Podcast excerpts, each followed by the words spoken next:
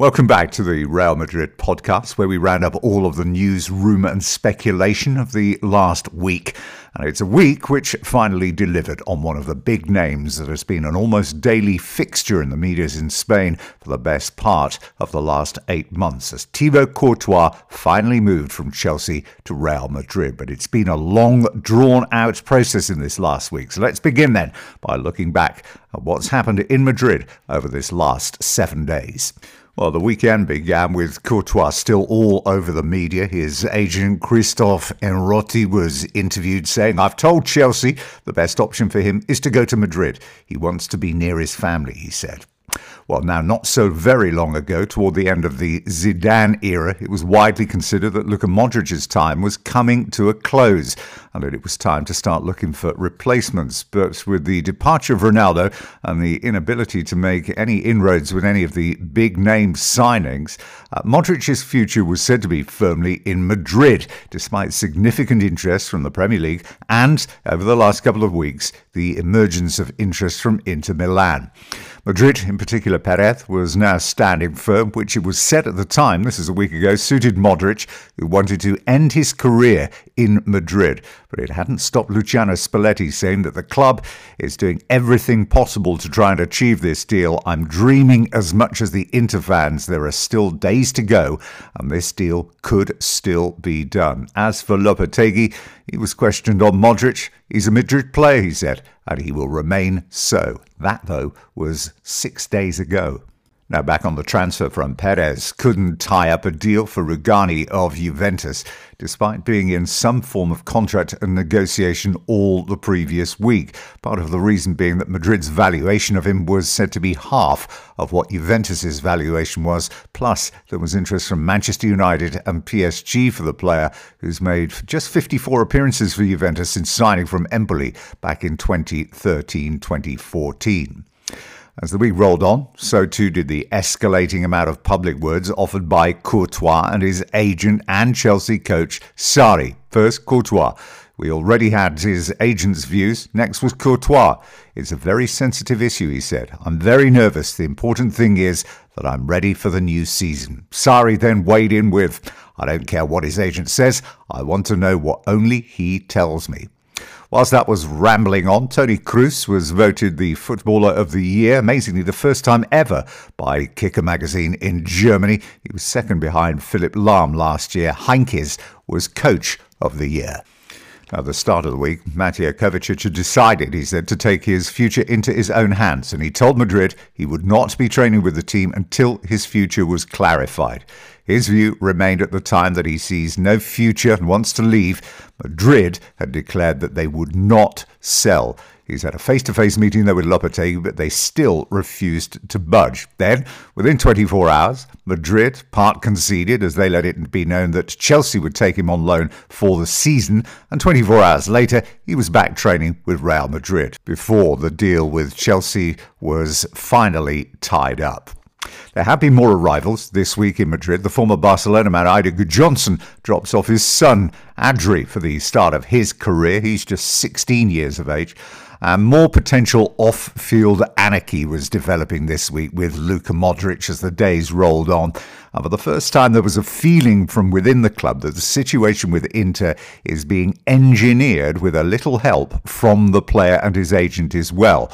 With threats flying around about financial fair play, the club on Tuesday were anxiously awaiting Modric's return to clarify exactly what his position was going to be. And it was about this time that Inter's offer was made relatively public. Uh, their offer was 10 million per season for four years, two at Inter, two in China. A huge step up from the 6.5 million that he was on at Real Madrid. And it was up to Madrid to come out, they said, and match the offer from Inter. Now, the victory over Roma on field was uh, bringing pleasing headlines for Gareth Bale, who, in the opening 15 minutes, it was said in the press, did enough for some of the hardened critics to soften their view on him as a potential successor for Ronaldo. On the pitch, he picked up the MVP or man of the match to us Europeans. His performance summed up as being plugged in, motivated, feeling important with two pieces of individual genius. Wednesday saw a few media columns being obviously briefed from within on the subject of Modric's future, and despite the club being angered that uh, Modric himself did nothing to stop the speculation about his future, he will be getting a salary increase, and the club and player were expected to meet on Thursday. They didn't. It's now expected to happen today on Friday. Coach Lopetegui isn't happy with the Kovacic situation and has admitted that an equivalent will have to be found, which means another look at Milinkovic Savic at Lazio, who's been punted around a few of Europe's top clubs all summer with no takers so far. And with Mendes talking 100 million in terms of a transfer fee, it may well stay that way. The 23 year old who's made 94 appearances for Lazio over three years had his best season last year with 12 goals in 35 from midfield. His contract runs until 2022. The other two contenders, Thiago Alcantara and Pjanic at Juventus. Thiago, remember, was Guardiola's very first signing at Bayern Munich. In the five seasons he's been there, he's played 96 games, scoring 12 goals, but injury has played a significant role, certainly in the early seasons there as he only made 23 appearances in the first two seasons. Bayern as well have plenty of midfield options, so a 60 million deal could very well be pushed through. Now, Paris Saint Germain let Madrid know that Portuguese international Guedes is available, and also after less than two full seasons at the club, so too is Julian Draxler, the soon to be 25 year old German international, who it's considered hasn't really fulfilled his potential since he arrived there. Same really can be said of Guedes, who made only one start and six substitute appearances before being loaned out to Valencia last season. And then finally on Wednesday came the news they'd all been hoping for as Madrid finally got their man with Thibaut Courtois signing, with Kovacic going to Chelsea on loan for the season. And now the subject of conversation turns to what happens to Navas. He was asked about his immediate future, to which he responded, Of course I stay. I have the same desire to leave as I have to die. And Lopetegui is convinced that he will be able to keep both happy. And let's not forget, uh, they have Lunin's career to manage as well. It was time then for Perez to breathe a huge sigh of relief, the end of a long and testing road, as he welcomed what he said was one of the best, if not the best, goalkeepers in the world to Madrid. Now, also gathering pace in terms of headlines are rumours that Marcelo may well be on his way to join Ronaldo in Turin and bringing into the public domain. There was an old interview where he said, I would like to play for Juventus before retiring. Remember, of course, that uh, rumour did exist as well, not that long ago, that he was also a target for PSG. Now, we've not mentioned Neymar for a considerable period of weeks, certainly since he actually proclaimed that he was going to be staying at PSG for the coming season. Rivaldo, though, has been talking about Neymar and his future. Sooner or later, he said, he will end up at Madrid. It seems crazy to me that he will stay another year in France.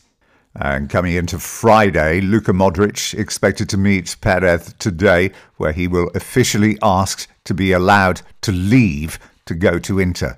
The only way to fend off the move they know will be to equal the salary and contract term, which may well be the big sticking point. Remember, it's 10 million per season they're offering over at Inter, four years the contract, albeit two in China, and it equates to a significantly higher salary and longer contract than he currently has with Real Madrid. Meanwhile, Lopetegui is remaining tight lipped and diplomatic. I'll be happy, he said, if nobody arrives or nobody leaves. Bizarre sight of the day in the last 12 hours uh, Lopetegui taking training with five goalkeepers out on the pitch. Friday also had Juventus and Madrid going head to head for Milinkovic Savic of Lazio. The Serbian Zidane is expected to leave for the first club to offer the asking price, which is 100 million. And reports also suggesting again that Mauro Icardi is also in the sights of Real Madrid.